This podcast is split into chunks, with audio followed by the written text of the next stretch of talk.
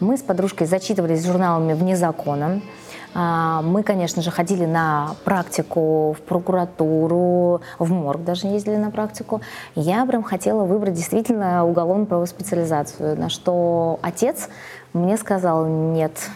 Я помню, я встала за кафедру и сказала «Ваша честь, вы не судите меня, пожалуйста, очень строго. Это мое самое первое дело, но я очень стараюсь. Вот за все свои 18 э, лет а, у меня было проиграно три дела. Меня спасло абсолютное чувство пофигизма.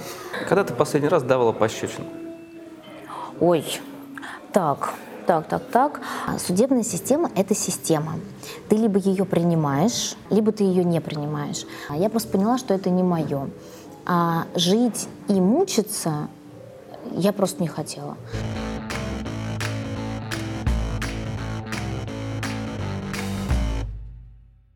Ольга Савина, вице-президент АО «Объединение Ингеоком». Окончила Московский государственный областной университет по специальности юриспруденция. Учредила юридическую фирму «Равновесие».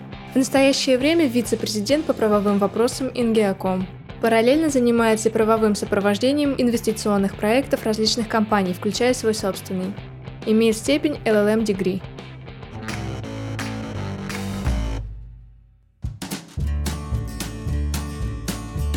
Оля, добрый день. Привет, привет. Знаком признательности и просьбы прощения за опоздание.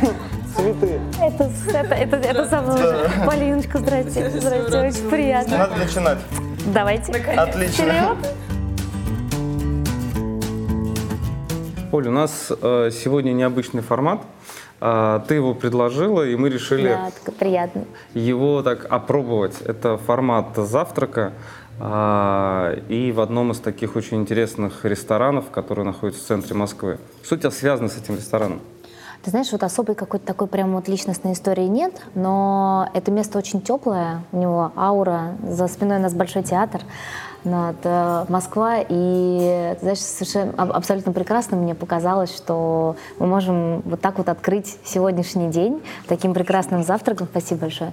Спасибо. Таким прекрасным завтраком, и мне кажется, он будет э, таким немножко солнечным. Вот э, идет снег, а у нас теплая и отличная атмосфера. Вот поэтому мне прям очень захотелось, и спасибо большое, что пошли навстречу, выбрав такой необычный формат. Это намного лучше, чем офисы, когда все бегут и напоминают о дедлайнах. Да, вот э, хотя дедлайны это неотъемлемая часть нашей жизни, но хотя бы утром мы можем поговорить и приятно провести время. Что, мне кажется, очень важно. Ну, тогда самый первый, самый традиционный вопрос. А почему ты решил стать юристом? Я решила стать юристом. У меня на самом деле интересная история с этим связана. Я училась в седьмом классе. У моей э, мамы есть близкая подруга, которая всю свою сознательную жизнь, сколько я вообще ее помню, она работает в Государственной Думе. И она такая приезжала, она рассказывала про законы, про пленарные заседания.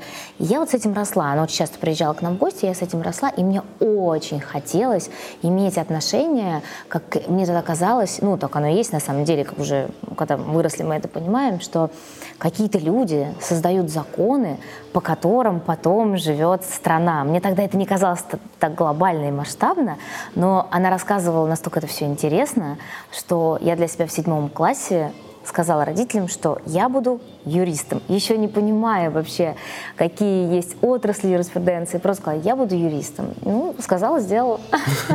Понятно. А путь к юридической профессии был тернист? То есть как ты поступала? А, в институт э, я поступала, ну, довольно-таки легко. Вообще я экстерном закончила школу. М, В институт я поступила в 15 лет. 15 Мне лет. было 15 лет. Я, то есть поступление в институт у нас в июне месяце, мне было 15, а 1 августа мне исполнилось 16. И до этого, учась экстерном, заканчивая 10-11 класс, я ходила на курсы, как мы все ходили на курсы, на курсы, значит, при институте. И когда спрашивал преподаватель, у нас был по уголовному праву Сергей Владимирович, по-моему, звали Шаталов, такой вот э, крупный такой мужчина, и он как-то вот опрашивал, опрашивал еще э, абитуриентов, ну, и увидел по документам, что мне 15 лет. Он сказал, девочка, ты что здесь делаешь? Я говорю, я? Учиться пришла, я буду поступать, я буду учиться. И вот в 16 лет я уже стала студенткой. Так получилось, что в принципе это я... какой институт был? А, это был Московский государственный областной университет. Угу. Вот. Тогда, на самом деле, в то время, ты, может быть, помнишь, очень-очень стро- строгая была градация между областью и Москвой. Угу. Поэтому мне прописанные в области а, МГУ, тем более вот в этом вот возрасте, угу. мне кажется, я даже не представляю, что надо было сделать, чтобы туда попасть.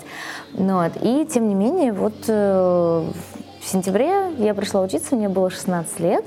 Значит, э, прекрасно училась, мне все нравилось, я впитывала вообще всю вот эту вот юридическую, скажем, э, науку, а там же теория в основном, но мне безумно все нравилось.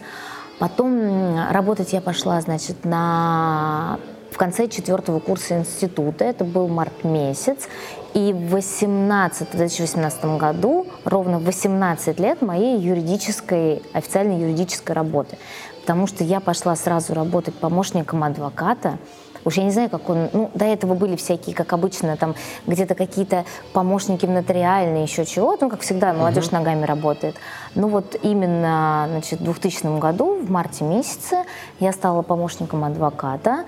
Опять же, говорю, это какая-то вот интересное такое вообще течение обстоятельств. Как он меня взял такую молодую, без опыта, без всего. Ну, во что-то поверил. И слава богу, что на пути встречаются такие люди, которые могут в тебя поверить. Сразу мне вручили интересное судебное дело, на котором я села и не понимала, что с этим делать. Ну, могу потом поподробнее рассказать. Вот. И я начала сразу работать в суде. То есть представлять интересы в суде. И вот с этого, Это были гражданские говоря, дела или уголовные? Гражданские. Я много лет, наверное, лет, э, лет 8 я посвятила именно гражданским делам в судах общей юрисдикции.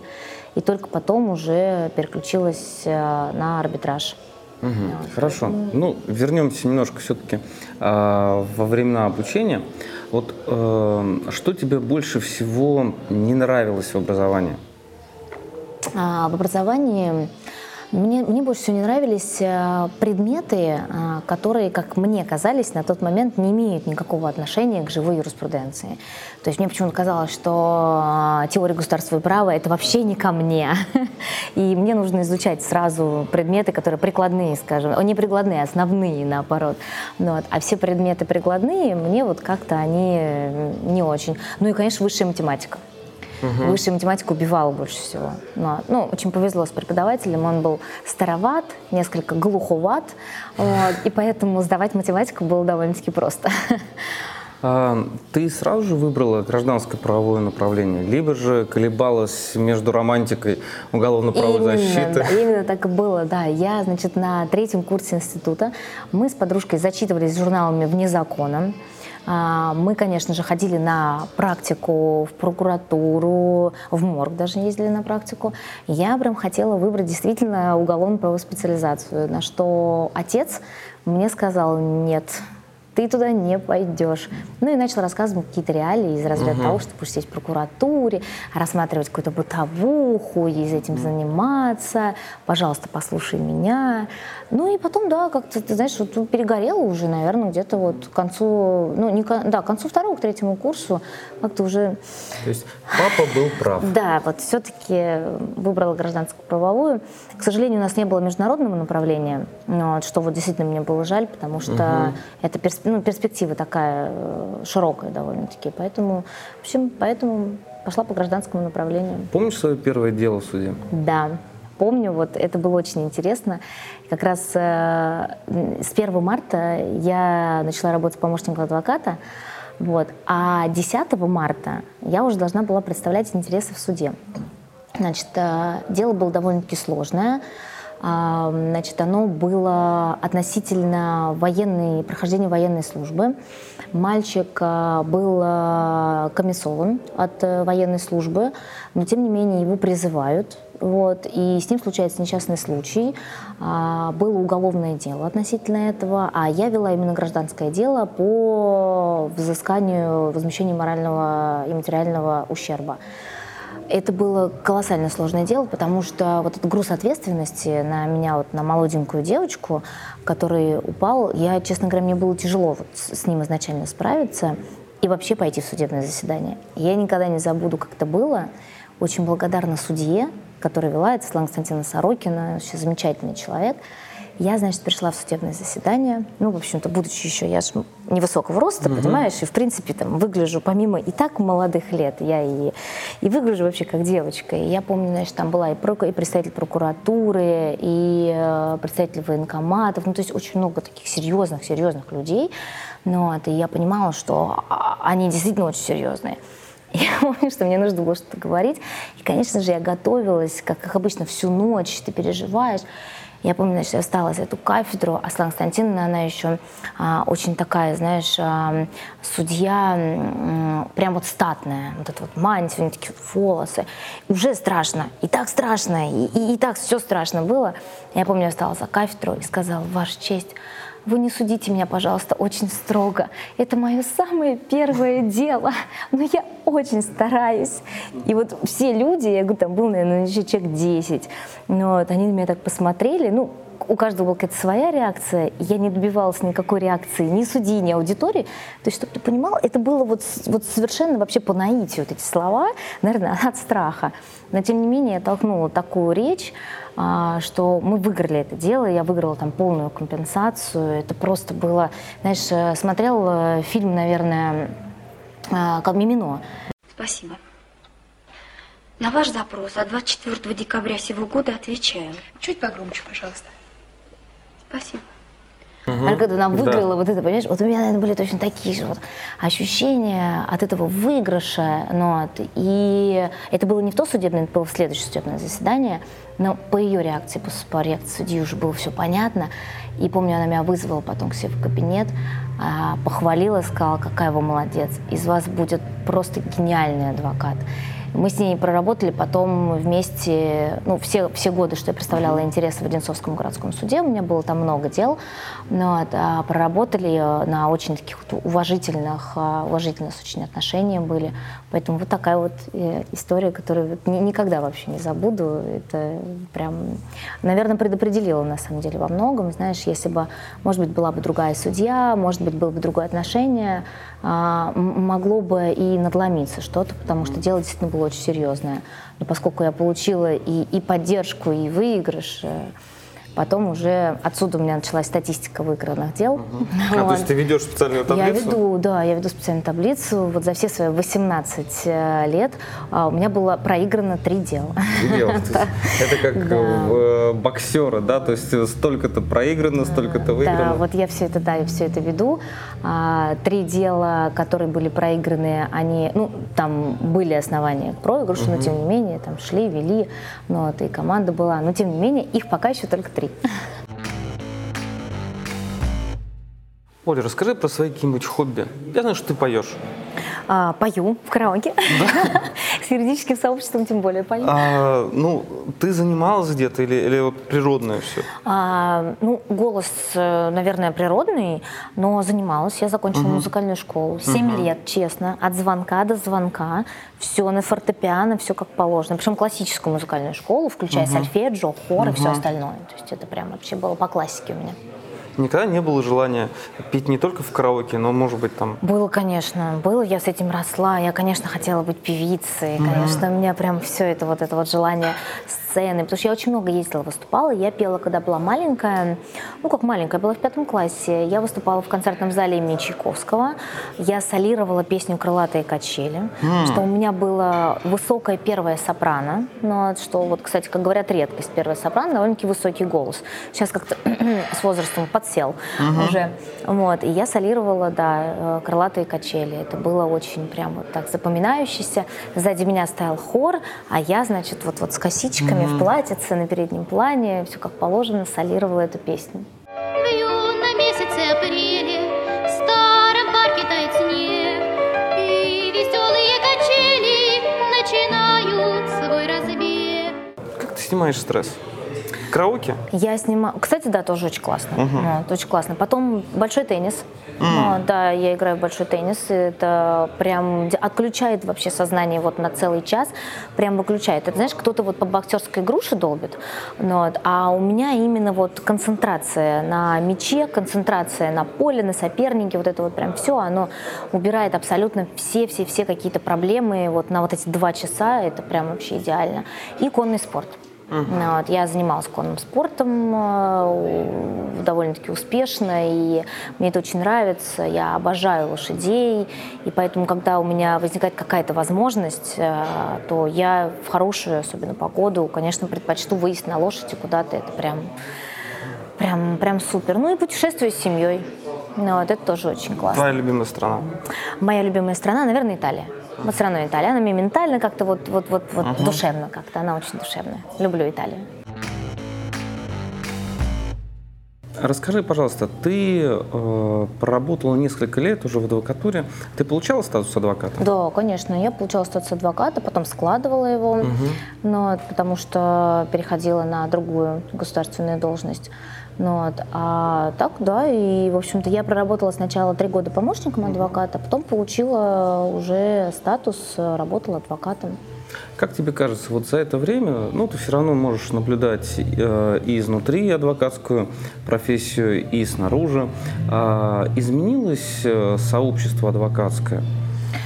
Ты знаешь, э, наверное, изменилось, но не в лучшую сторону, откровенно говоря. Потому что я, например, сегодня вижу тенденцию людей, которые работают э, в консалтинге, стоят фирмы, э, они более ответственные. Очень сильный отпечаток, не в лучшую сторону, к сожалению, откладывает именно, не, не, не, не про всех, не под одну гребенку, конечно же, но вот это вот именно адвокат, но оно накладывает почему-то вот не в лучшую сторону, начинает расслабляться в профессии. Я по очень многим людям это замечала. Поэтому не вот... Ну, ну, то есть расслабляться в каком смысле? Ну, понимаешь, вот я, я адвокат. То есть угу. я априори на шаг выше угу. уже там представителя с юридическим образованием. Поэтому говоря вот об этих изменениях, что сейчас вот хотят э, закон, да, э, внести изменения в закон об адвокатуре, это, наверное, неплохо э, в вопросе передела рынка юридического, и, может быть, это будет более профессиональный подход. Вот. Но считаю, что не панацея, если у тебя остается адвокат, значит, ты настолько профессионален. Угу. А, хорошо, вернемся тогда к твоему пути. А после адвокатуры, как ты сказала, ты пошла на государственную должность. Почему? А, во время. Угу. Это опять случайная история.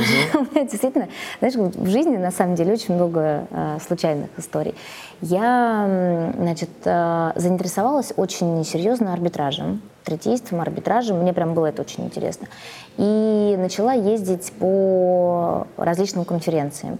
Потому что я реально ну, не понимала, почему у нас э, не могут э, третейские суды э, вставать на там, пусть, пусть не равный уровень, но решать определенные дела в плане коммерческих споров. Э, мне казалось это, общем-то, очевидно и логически, абсолютно логично. Но я заинтересовалась этим, ездила на конференции и познакомилась на конференции с Юрием Ильичем Скуратовым, интереснейший вообще замечательный человек. И я выступала на одной конференции как раз с докладом относительно третейских судов, э, их устройства, вообще арбитража в нашей стране. Это было, было очень много лет назад, это было лет, наверное, 5 или 6 тому назад. Но, то, то есть еще даже никто не думал про какой-то новый закон, никто на них там не обращал внимания. Но я выступала с докладом, потом ко мне, значит, подошел Юрий Ильич, поблагодарил, сказал, что был замечательный, хороший доклад. Мы с ним познакомились. Он предложил мне написать диссертацию на эту тему, uh-huh. вот, что я, в общем-то, и делаю. Uh-huh. вот, долго-долго, но тем не uh-huh. менее. Вот, предложил мне написать диссертацию, я сказала бы, да, ну, конечно, спасибо за честь, мне это очень приятно. И начала работать над диссертацией. И потом в процессе, а, собственно говоря, Юрий Ильич и предложил мне попробовать себя, не хотела бы я попробовать себя а, по другую сторону баррикад от адвокатуры. На что я, собственно говоря, сказала, что это же там квалификационный экзамен, очень угу. там жесткий. Он говорит, ну, ты готовься, ну, почему бы и нет. Я говорю, ну, в общем-то, готовиться для меня как бы не проблема, окей, буду готовиться. Я действительно готовилась полгода, а, довольно-таки серьезно. Опять же, не потому что я хотела стать да, в этой должности, работать в этой должности, а потому что вроде как ты уже заявила себе, слово дал, ну, значит, надо mm готовиться. Ну как, пойти провалиться, это, это неправильно. mm Да, по крайней мере, не в моих принципах. А, ну и, собственно говоря, вот все к этому и пришло. Юридич такой, как бы человек строгих правил. Uh-huh. Ну, то есть здесь сказать ему, что, вы знаете, я тут вообще думала, думала и передумала. Вот. А, это, опять же, это неправильно. И вот через полгода подготовки, потом был вообще опять бессонные ночи, вот несколько. Ну, вот. Дальше было очень интересно. Я, меня, значит, супруг меня будет с утра, там в 6 часов утра, потому что мне надо ехать в комиссию сдавать экзамен. На что я, видно, вот, знаешь, а, нервное вот это вот перенапряжение, опять это вот угу. ответственность, на что я говорю, я не поеду. Я все равно не сдам, угу. я провалюсь, я не поеду. Накрываюсь одеялом, отворачиваюсь и дальше сплю. Угу. Вот. Спасибо моему супругу, который меня просто растолкал. Я тебе серьезно говорю, вот прям вот в прямом, в прямом абсолютно, он сказал, ты что? Ты что? Я говорю, а я не поеду. Говорю, потому что вот не поеду еще. Он меня растолкал. В итоге я опаздывала. Но опоздала таки на 10 минут. Слава богу, опоздала не только я. Uh-huh. Вот. Ну, я доехала, ну, часть по метро просто, понимаешь, uh-huh. это было еще в припрыжку. Наверное, меня чувство ответственности догоняло uh-huh. с тем самым моментом, когда я опаздывала. Ну, вот. Я приехала, сдала квалификационный экзамен, а, там серьезные собеседования, ну, в общем, экзамен довольно-таки трудный, конечно. Вот. А, Скажи и уехала. нашим зрителям квалификационный экзамен на а, да, это на замещение вакантной должности судьи арбитражного суда города Москвы. Вот. А экзамен сложный, э, такой вот прям очень, очень такой, знаешь, морально сложный, uh-huh. потому что длится он 5 часов на самом uh-huh. деле. Ну, то есть там уже все, там, нам уже у тебя и силы покидают, все покидает. Я приехала, сдала, ну, вот, и уехала спать, uh-huh. потому что я очень хотела спать. Uh-huh. А помнишь вопрос, который тебе там задавали? Слушай, там было очень много вопросов. На самом деле, э, этот экзамен по всем, по всем областям права. То есть нету, вот мне, мне на тот момент казалось, что затронут вообще абсолютно все. Я сейчас как бы не назову там конкретный, но угу. каждая, мелочь. И, кстати, на некоторые я действительно не знала ответов, потому что не, невозможно, невозможно это знать. А сколько человек в комиссии было? Пять человек в комиссии. И то есть они одновременно тебя спрашивали? Да, ты, ты потом, когда ты уже все написал, угу. они пролистывают просматривают э, все, что, все, что ты там написал, просматривают, а потом начинают, ну, давайте мы с вами угу. побеседуем. Вот. И, собственно говоря, был Сергей Юрьевич Чуч тоже в комиссии угу. присутствовал, присутствовал на тот момент. Довольно-таки приятный человек, который, с которым вот именно, когда ты беседуешь, э, это же ну, тоже важно, экзаменатора там располагает, не располагает. Угу. Можно либо закрыться, либо наоборот. Но я говорю, у меня, понимаешь, меня спасло абсолютное чувство пофигизма. Я тебе честно могу сказать, потому что, наверное, тот человек, который очень сильно этого хочет, он настолько вот зажимается, и он думает, что все, это там последний шанс в его жизни, и как? Нет, у меня вообще, я не, не стремилась, не летела к этому. И вот это вот, честно, меня, наверное, и, и, и спасло, потому что я все, что знала, я говорила, ви, все видели мою уверенность, а дальше у них э, бальная, э, бальная угу. шкала, именно там по твоим ответам. Ну вот. И, собственно, мне через две недели мне позвонили, пригласили в комиссию, объявили, сказали. А есть какая-то церемония, когда тебе вот торжественно да, вручают? Да, это, это, Расскажи, это, пожалуйста. Это, это происходит э, в здании суда. Собираются весь э, штат суда, собираются все судьи, вот, и э, назначают э, новых э, уже не кандидатов, а уже, собственно угу. говоря, судей вот, на должности. Поэтому это, в общем-то, довольно-таки так приятно вот, и запоминающееся. А есть какая-то, то есть вы в мантиях присутствуете? Потом уже. Мантии, а, уже потом. Мантии шьют по размерам. Понятно. Вот. А мне так же вообще особенно, угу. понимаешь, надо было шить мантию на мой размер. Нет, это уже все, это уже потом. Мантии и все остальное, это уже такое, знаешь, прикладное. Но я говорю, что осознание, я не знаю, у кого, но вот у меня это осознание не, не приходило очень долгое время. У меня наоборот, ты знаешь, мне казалось, чем дальше я вот иду, тем больше чувство ответственности. А как? А вот что? Вот ведь решение, вот это же что-то надо, это же что-то надо выносить, это же ведь реально надо что-то ведь писать это же, ну, от этого зависит всегда там судьба, да, там человека и его имущество, если мы говорим там про а, арбитраж или там, ну, организация, неважно, за всем стоят человеческие жизни. Ну, вот, и поскольку ты это осознаешь на себе, то вот, вот, вот, это, вот этот вот груз, он постоянно, постоянно вот как-то находится, находится рядом. Тебе было тяжело выносить первое решение? Угу. Тяжело тяжело было выносить первое решение, и было не самое трудное дело, на самом деле, это был вообще совершенно обычный э, спор по обязательствам, э, по обязательственному праву. ты знаешь, тяжело было, я очень боялась э, упустить какую-нибудь бумажку, что-то не увидеть, что-то не просчитать. А, у меня еще вообще не идеально с математикой ни разу, но а там такие были астрономические суммы, пени и все остальное. Вот, вот здесь вот э, было очень трудно. Я, честно говоря, первые-первые, много-много первых дел я никогда не доверяла вообще отписывать кому-то. Ну, все знают, что практика, да, отписывают там помощники. Я всю каждую-каждую букву, каждое слово отписывала сама, и было, да, было прям вот прям нелегко. А когда еще потом прилетела апелляционная жалоба, здесь вообще, понимаешь, это, первое, потому что, ну, на самом деле это каждая апелляционная жалоба всегда спрашивается с судьи первой инстанции. Вот, поэтому было прямо вот она, когда пришла, я думаю, что и что и что. Но решение было отменено, потому что оно было очень очевидным, на самом деле, довольно-таки простым, честное слово. Но да, но, да вот я говорю, у меня вообще все, все вот морально именно вот из-за такой, знаешь, а, гипертрофированного чувства ответственности. Ну, что, конечно, правильно, иначе, ну, если бы у нас все бы так работали, не, не потому что я такая, знаешь, хорошая, идеальная, где-то, наверное, и надо все-таки отпускать и как-то уже понимать, где можно, а где нельзя. Но, ну, это все с опытом, все с опытом, с годами приходит. Итак, первый вопрос. Э, Мартиросян или Евгений Петросян? Мартиросян. Так, почему Мартиросян? Потому что он современный, классный, смешной. Почему Мартиросян? А я на самом деле не сразу даже поняла, кто такой Мартиросян. Но мне просто в принципе не нравится Евгений Петросян. Да, почему-то я не знаю, почему. Ну, так сложилось. Не только вам, может, может быть, второй канал в свое время просто где-то вот так вот опостылил. Вот, и поэтому как-то вот почему-то Мартиросян. Ну, я бы тоже выбрала Мартиросян. Хорошо. Ленин говорил, юристы, лакеи, буржуазии. Вы согласны с этим высказыванием? Юристы, лакеи, буржуазии. Нет, наверное, все-таки не совсем согласна. А кто тогда для вас юристы? Юристы, юристы. Да, простите, это, наверное, да, это, наверное, не совсем буржуазии. Я все-таки отнесла бы их к, может быть, даже лакеем, может быть, угу. лакеем, но многоклассовости. Не только именно буржуазного класса.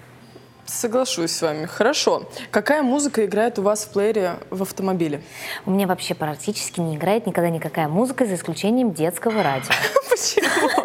Вы отказались от музыки да, почему-то, детей, почему-то, да? почему-то у меня есть играет детское радио, я могу потом целый день, вот я отвожу ребенка в школу, потом я могу просто целый день слушать детское радио, понимая, что он просто фоном, фоном, фоном, фоном играет. А так нет, на самом деле иногда очень приятно поставить радио джаз, вот, и как-то ты понимаешь, да, да, почему-то вот, я не могу сказать, что я люблю джаз, но я просто понимаю, что тот фон создает mm-hmm. просто вот идеальный.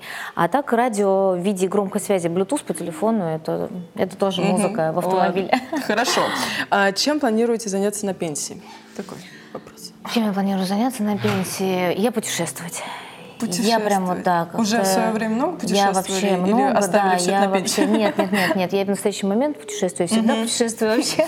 Я вообще считаю, что в принципе вся наша работа, вся наша суета, она вот и нужна для того, чтобы вкладывать э, Тратить деньги на, да, на путешествие, потому что для меня это единственный вообще вот вид отдыха, который я воспринимаю. Причем не спокойный, не пляжный, никакой, а именно вот постоянно быть в каком-то движении. Поэтому я бы, конечно, путешествовала, дай бог сил. Но хотя на вот нашу пенсию, конечно. Надо будет потрудиться. Государство, мы сейчас обращаемся к вам. Дайте нам, пожалуйста, возможность путешествовать на пенсию. Да, поэтому. Хорошо. А, наверняка вы не раз проходили собеседование. И какой вопрос вас больше всего раздражал? Например, вопрос из разряда, что, скажем, кем вы видите себя через 10 лет? Были такие вопросы? Нет. Э, меня больше всего раздражал вопрос, э, а почему покинули прошлое место работы? Так. Вот этот вопрос меня раздражал на самом деле всегда больше Зрили всего. в корень, потому пытались что, выяснить причину. Да, пытались выяснить причину, и причем это, этот, этот вопрос практически на всех собеседованиях. Хотя, знаете, я собеседование не проходила уже очень много лет. Угу. Последнее собеседование проходила, когда еще там была заря, можно сказать, моей карьеры. Ага. И вот когда спрашивали, почему покинули прошлое место работы, начинаешь что-то такое придумывать, начинаешь что-то выдумывать, а, потому что сказать будущему работодателю, а, потому что по веянию души, например, или я просто переросла а, а, ту работу. Это вроде как вот не вкладывается угу. в рамки интервью и далее получения той или иной должности, например. Угу. И поэтому ты сидишь и постоянно что-то такое придумываешь, придумываешь, да, а в этот момент кривишь душой. И вот поэтому мне никогда не нравился этот вопрос. Хорошо, я поняла. И у нас стандартный вопрос последний. Три вещи в российском праве, которые вы бы изменили. Три если вещи есть. Ну, я в думаю, России. три точно Да, наберется. не, на самом деле, да, наберется. Я бы изменила бы. А, вы- а что имеется в виду? Вот именно правовую какую-то основу или подход? Вот, то есть вот. А, э, Мы рассматриваем все возможные варианты и подход. Может быть, какой-то отрасли определенный, может быть, какую-то норму, которая вас очень раздражает. Вы понимаете, что она не действенна на практике. Ну, м, меня как э, процессуалиста, в принципе, все, что касается судебного процесса, ну, вот, э, я Не внесла нравится. очень много да, изменений, потому что я по долгу там, своей прошлой службы сталкивалась действительно с этими огромными проблемами. Значит, что касается в нормах, ну, так прямо сейчас мы с вами мо- можем долго Дол- об долго, этом долго, да, очень, согласна. очень говорить, вот, но я, наверное, все-таки а, в вопросе гражданского права я бы изменила очень много в подходе к праву собственности. То есть я вообще считаю, что нужно на самом деле эту главу да, пере- да? пересматривать. Ну, полностью не полностью, но, но пересматривать, опираясь все-таки на а, большой зарубежный опыт, цивилистические какие-то подходы. Ну, то есть здесь вот я тоже э, поработала бы на- над этим. Ну, а так вообще, на самом деле, очень много несовершенств в нашей э, правовой системе. И спасибо ребятам, да, спасибо ребятам, которые моим коллегам, друзьям, которые очень много в научном плане дел- да, это делают для этого. Да, я думаю, что мы потихонечку-потихонечку все-таки дойдем к верховенству закона, Я вот, которое, да, надеюсь. которое у нас пока еще как дышло, к сожалению. Ну, вы слышали, да, комментарий? А расскажи, пожалуйста, что изменилось в твоей жизни, когда ты стала судьей? Ну, Какие-то, может быть, бытовые детали. Ты ощутила? М, Ну, бытовые... Ну, может быть, св- твое осознание, да? То есть ты как-то стала себя немножко по-другому вести. Вот это интересно. Не, а, нет, мои, я говорю, я настолько э, не была, наверное, этим озабочена вообще, вот у меня не было цели. Вот, наверное, когда человек идет, вот там себе где-то в конце коридора ставит определенную цель, там в конце тоннеля идет, идет, идет, карабкается к этому, то, наверное, да, вот он дошел вот на эту кору, вскарабкался и сказал, да, все, вот я. А у меня не было, у меня это вот произошло как, ну, какой-то вот логический там а, выход относительно моей профессии. То есть, Ну, не, не- не- выход, вход, там, неважно. Ну, вот, поэтому нет, знаешь, наверное, ничего.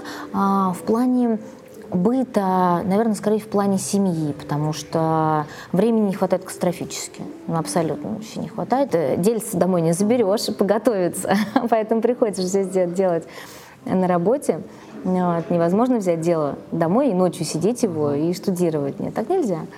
А муж никогда не высказывал а, свое а, неудовольствие по поводу твоей работы? Нет, у меня вообще замечательный, замечательный муж. Я очень благодарна. Он поддерживает меня во всем. Я всегда ему даже об этом говорю, что спасибо тебе огромное, что ты а, все мои, э, я не знаю, идиотские, креативные вообще, любые, любые просто вот какие-то мои идеи всегда поддерживаешь. Поэтому нет, он как раз наоборот, он, он на себя столько всего брал, даже вот с ребенком, потому что я не, не была э, в декрете, можно сказать, и э, ну, вообще вот я из зала судебного заседания уехала рожать, но, а потом приехала и сразу начала работать.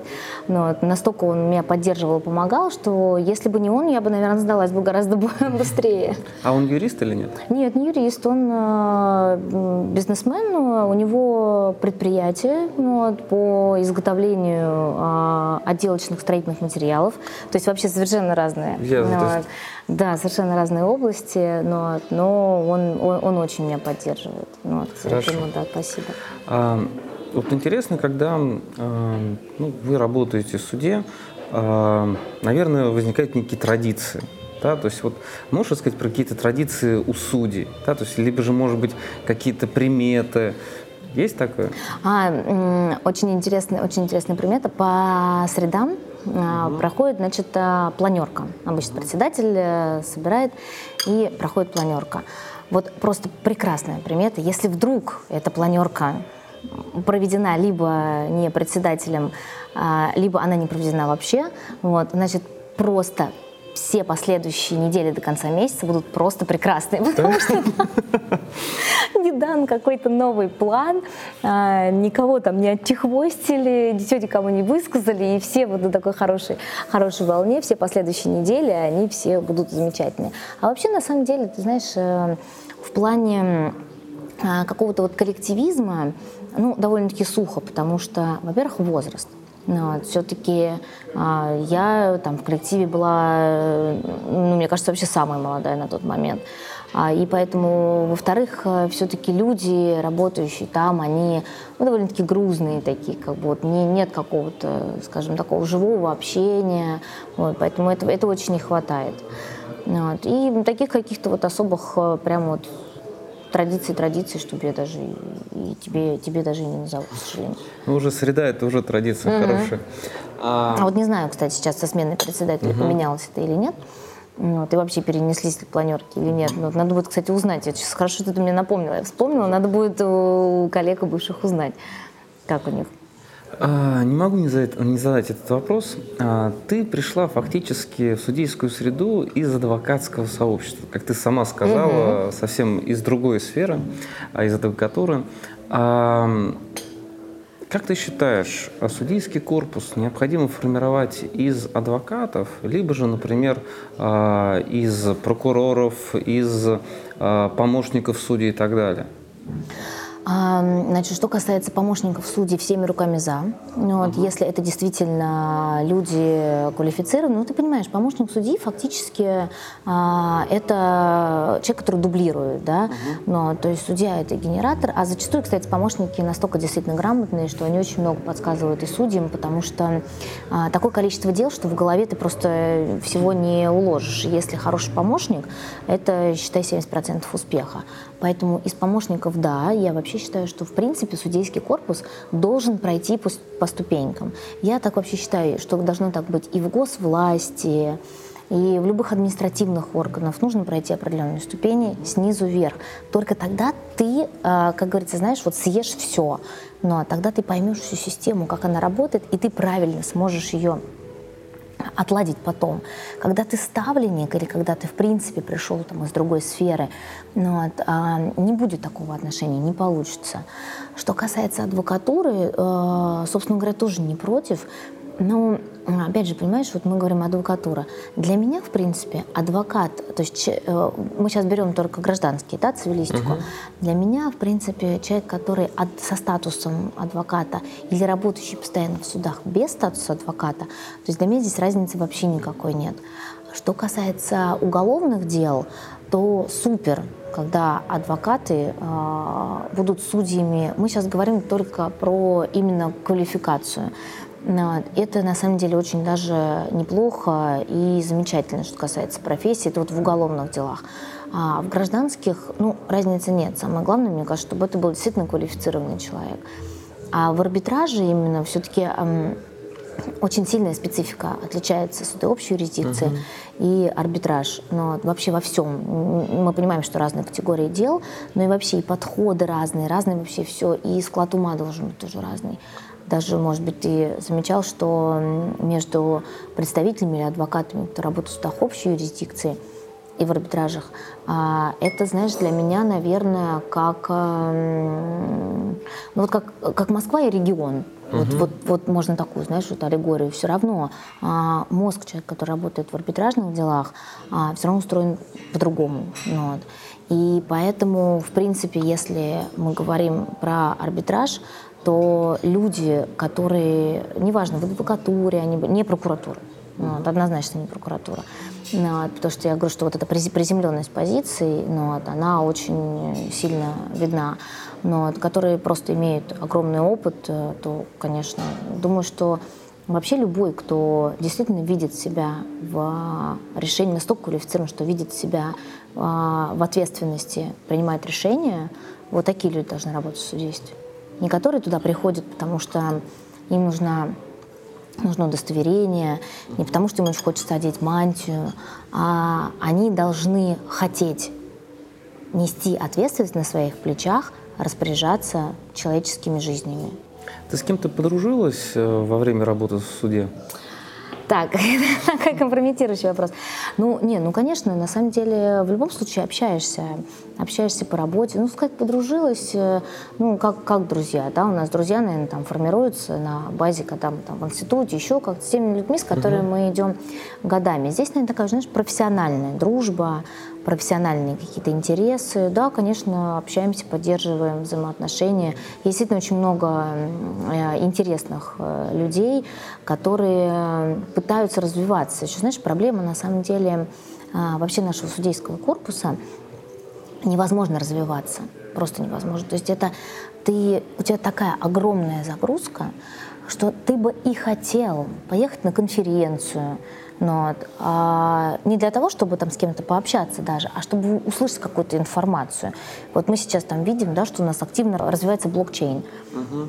Мы обсуждали это с бывшими коллегами, и они говорят, а как мы будем, ну, верховным, я еще понимаю, если вот оттуда будут спускать, то понятно, как-то будет практика формироваться. А вот в первой инстанции, вот они говорят, а как мы можем выносить какие-то решения, относительно правильные решения, да, относительно там того же самого блокчейна, если у нас нет вообще ни опыта, мы не слышим, что это такое, мы не видим, они сидят вот заваленные, знаешь, этими стопами дел, тут со своим бы разобраться.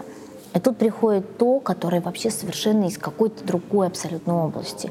То есть и, и вот это вот, знаешь, невозможность саморазвития, ну, помимо того, что ты сам можешь читать, если у тебя время есть, не упадешь где-нибудь там в ночи, читать там книжки или еще что-то. Вот это вот саморазвитие, оно очень сильно, конечно, ограничено у нас чего нет в европейских странах. Я много ездила, была в США, а, причем я была в США в Верховном суде. Uh-huh. Но а, у них последняя неделя месяца судья уезжает на повышение квалификации. Uh-huh. То есть он выбирает, то же самое в европейских судах, да, выбирает определенную область, и последнюю неделю месяца она едет а, и проходит обучение.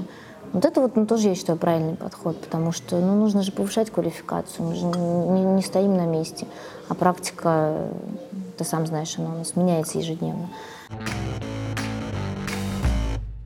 Сейчас многие обсуждают вот гендерную тему, да, то есть mm-hmm. равенство полов и как э, девушкам э, утвердить себя и что девушкам очень сложно э, найти себя в различных профессиональных сферах.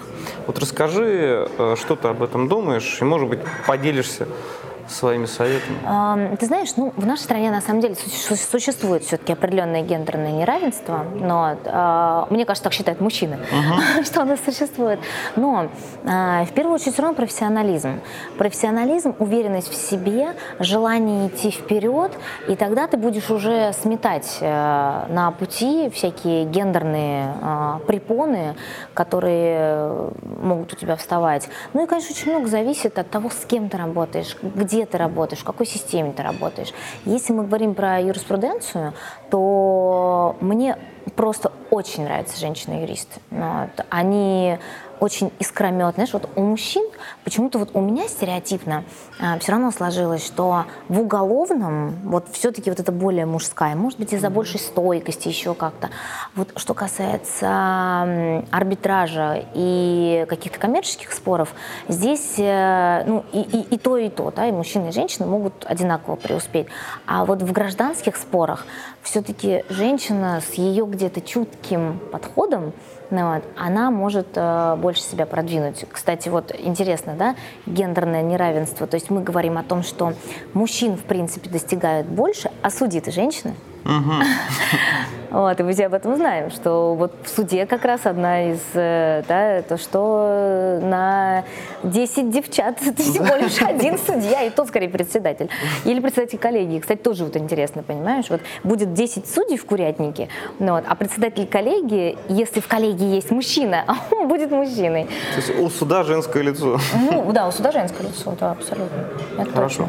Когда ты э, работал в адвокатуре, в суде, э, уже в качестве э, корпоративного юриста, у тебя есть, вот, может быть, или были на каждом этапе наставники? То есть люди, которым ты могла позвонить или обратиться и посоветоваться именно по профессиональным вещам?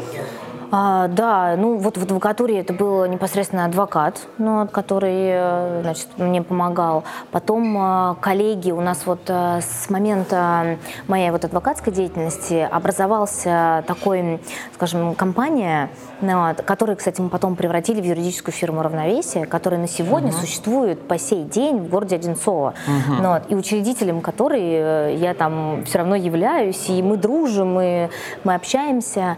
Вот там вот действительно действительно люди, которые, имея за плечами огромный юридический опыт, вот, всегда советами и всем чем угодно помогут. А вообще, на самом деле, вот у нас даже сейчас существует это юридическое да, сообщество, которое ты прекрасно знаешь, угу.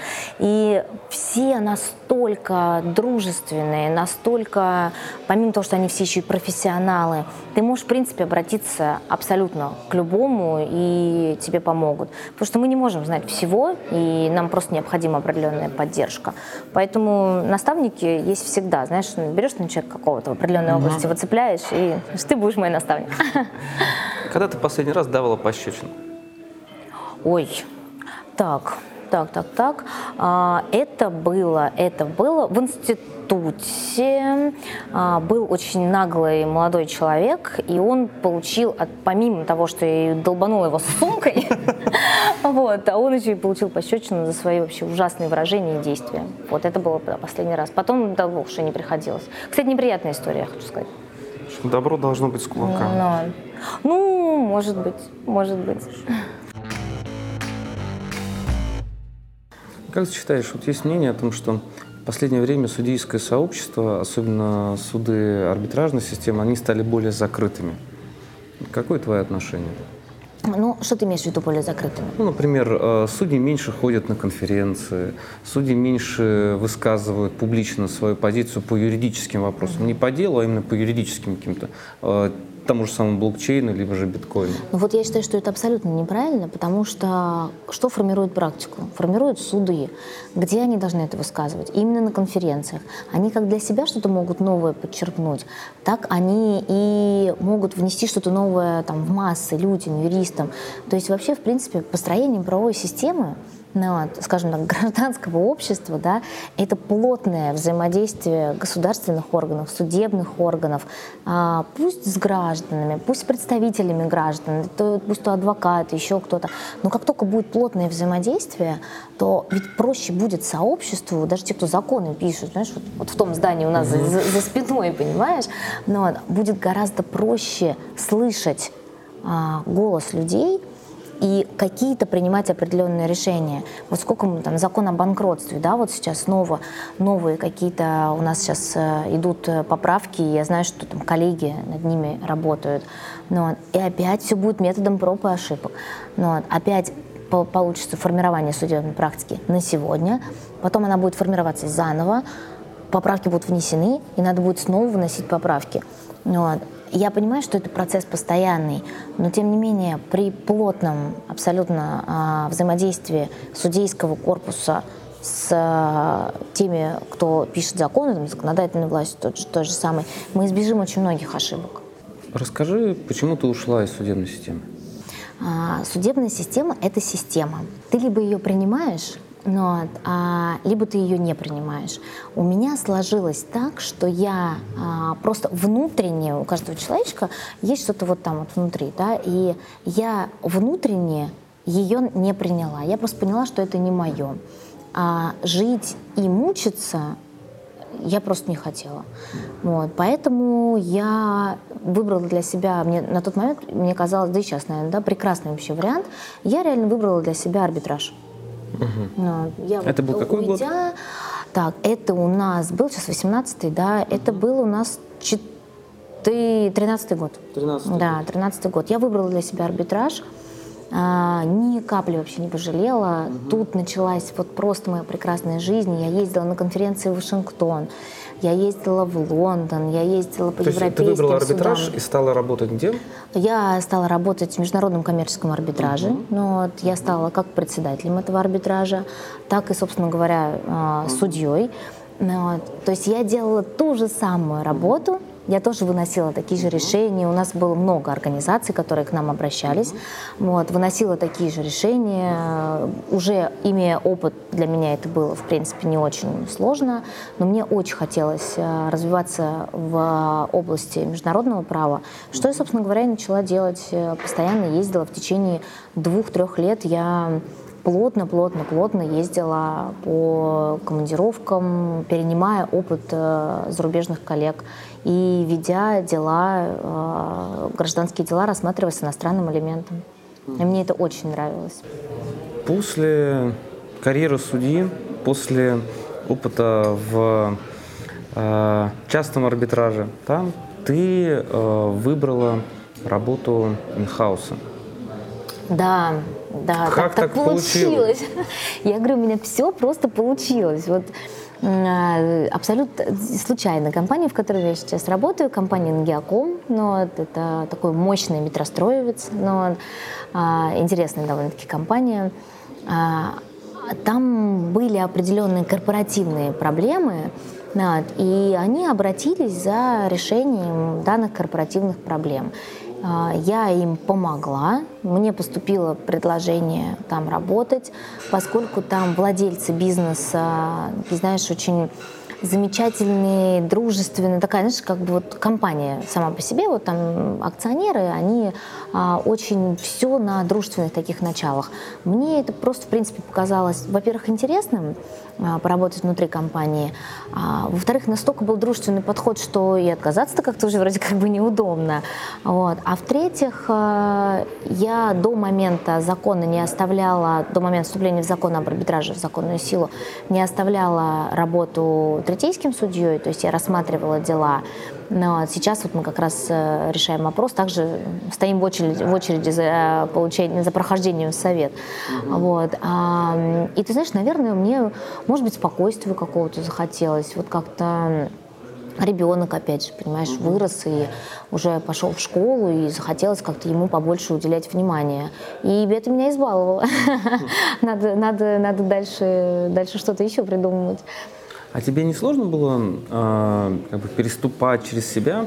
Ведь э, фактически ты встроилась в некую иерархическую систему, потому что судебный статус э, и адвокатский статус, он предполагает некую независимость. Угу. А здесь э, у тебя все равно э, вверху есть генеральный директор. Да, вот расскажи про свои ощущения. А вот ты знаешь, здесь как раз-таки я этого и не почувствовала. Mm. Там, я говорю, такой настолько вот дружественный коллектив, что какие-то совещания, они проходят таким образом, что просто прихожу, захожу в кабинет к президенту компании, мы пьем кофе и обсуждаем какие-то насущные дела.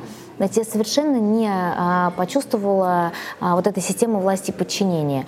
Все просто на, скажем, на таких, ну, я не могу сказать прям паритетных, ну, скажем, де юры не паритетных, да, де факто на паритетных началах. И они молодцы, что они во мне увидели помощника. Не исполнителя, которому дают указания, он это исполняет, они увидели помощника, что пришел к ним человек, который будет помогать им в решении определенных а, проблем и вопросов. И мне кажется, кстати, это очень правильно. Вот, по крайней мере, я на себе поняла, что это работает. Знаешь, если бы они поставили бы отношения власти подчинения, я бы не смогла. Не потому, что я такая вся гордая и независимая, а потому что, ты знаешь, мне кажется, это убивает работоспособность человека. То есть его стремление а, сворачивать горы, а, ну прям на, намертво убивает. А когда ты чувствуешь, что ты член команды, что ты действительно вот в этой вот компании, ты, ты что-то значишь, и ты людям помогаешь, это классно. Расскажи, пожалуйста, что тебя больше всего удивило в работе инхауса? Ну и можно про наблюдение сказать за коллегами. А, ну, наблюдение за коллегами у меня, как всегда, знаешь, это очень интересно.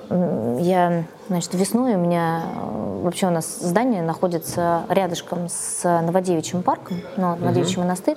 Знаешь, такая весна, как бы деревья, птички поют. Но у меня открытое окно в кабинете, я смотрю, так, оп, 6 часов. И смотришь, так, как с завода, знаешь, люди потянулись вереницы с завода. Ну, вот. То есть они прям, у них будильничек стоит, и они, вот это вот меня прям, я думаю, что такого нет. Я думала, что как-то вот все-таки люди просто ну, исполняют там свою работу, и, там, и неважно, во сколько там ушел, пришел. Нет, абсолютно четко чувство коллективизма, оно, вот. Это вот э, наблюдение там, ну, за, скажем, сотрудниками. А в моей работе, в моей работе А, ты знаешь, ну, я говорю, что особо просто ничего так сильно не поменялось. Вот, поэтому не могу даже тебе сказать какие-то свои там наблюдения. А, потому что, ну, я всем, юридически я этим всем занималась, но также там корпоративные документы всегда, неважно, в какой ты работаешь а, там должности, все равно через тебя все корпоративные документы проходят. Ну, вот, здесь как-то, даже вот, ну, честно, не отвечу, ничего не поменялось. Вот просто, просто настал какой-то, немного поспокойнее стал график, и поэтому ты вот на одном месте выполняешь определенный функционал. А, ну, наверное, может быть, вот что касается адвокатуры, понимаешь, она у меня была в ранний период. Угу.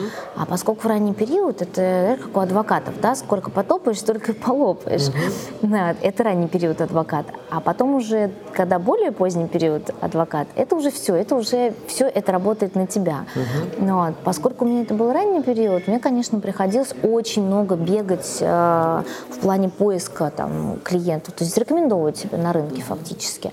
Вот. А здесь не нужно этого делать, то есть ты совершенно четко понимаешь, что у тебя вот как бы есть э, а, твой, там, твой функционал, ты его выполняешь.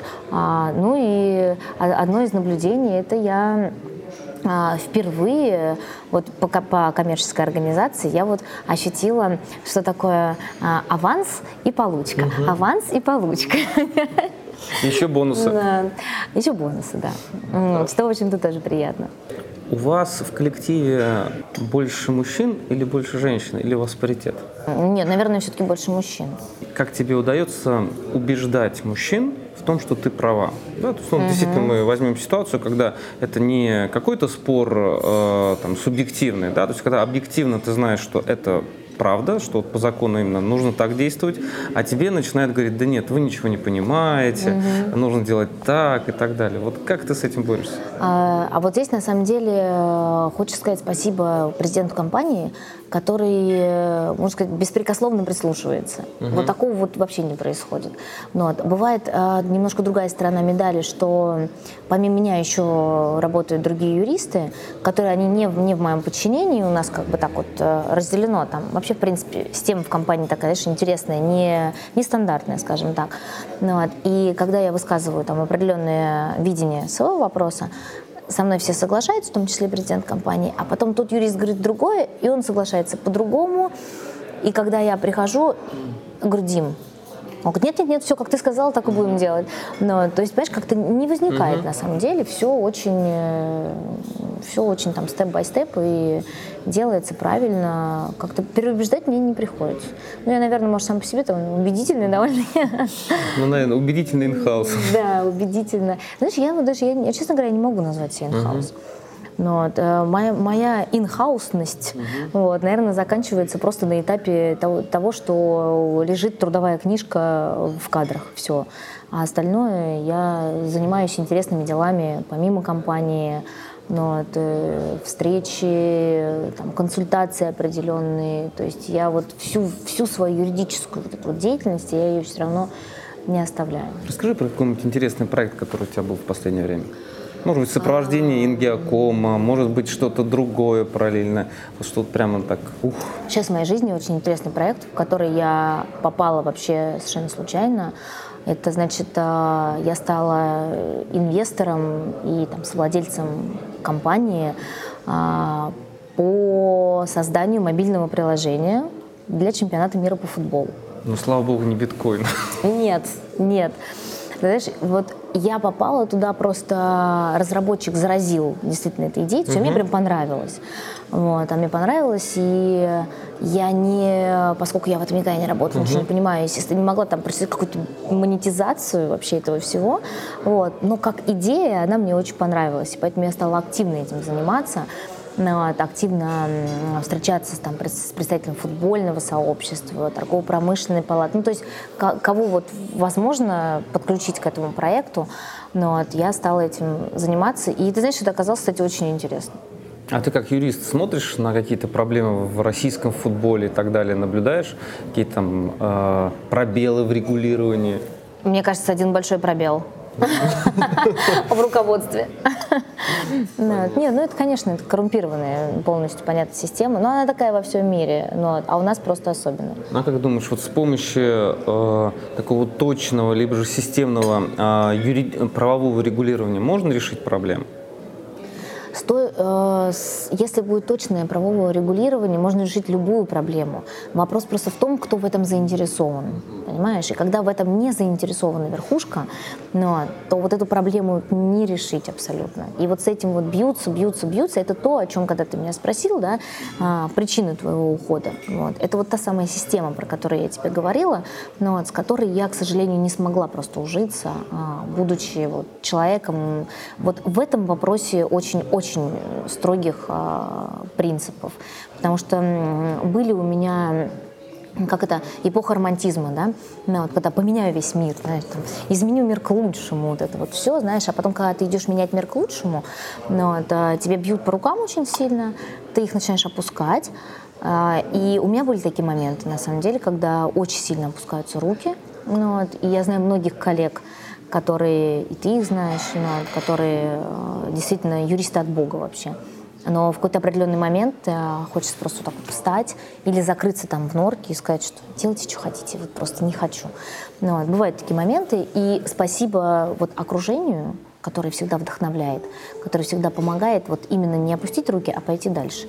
Ну, вот, потому что, наверное, наверное вот за, за этим будущее. Если это будут э, люди, которые работают э, сверху, как, как-то как-то понимать, наверное, знаешь, мне кажется, вопрос в том, что надо чуть-чуть, вот прям, вот, может быть, если самую-самую капельку, а, знаешь, как вот по убористе сделать свои желания, на- мы там не говорим конкретно там, как- про какого-то там субъекта определенного, а вот в принципе, да, люди, которые имеют там власть, если они свои личностные желания чуть-чуть а, уберут, но то уже на чуть-чуть будет получше, и тогда и право заработает. А пос- поко- пос- покуда этого вот нет, мы, к сожалению, видим то, что мы видим сегодня, ну вот, но не все потеряно, и весна будет. Хорошо. Оль, спасибо за интервью. Спасибо тебе большое. Было интересно. А, Спасибо. Я пожелаю нашим уважаемым зрителям подписываться на наш канал и помнить, что юристы тоже люди и девушки. Спасибо большое.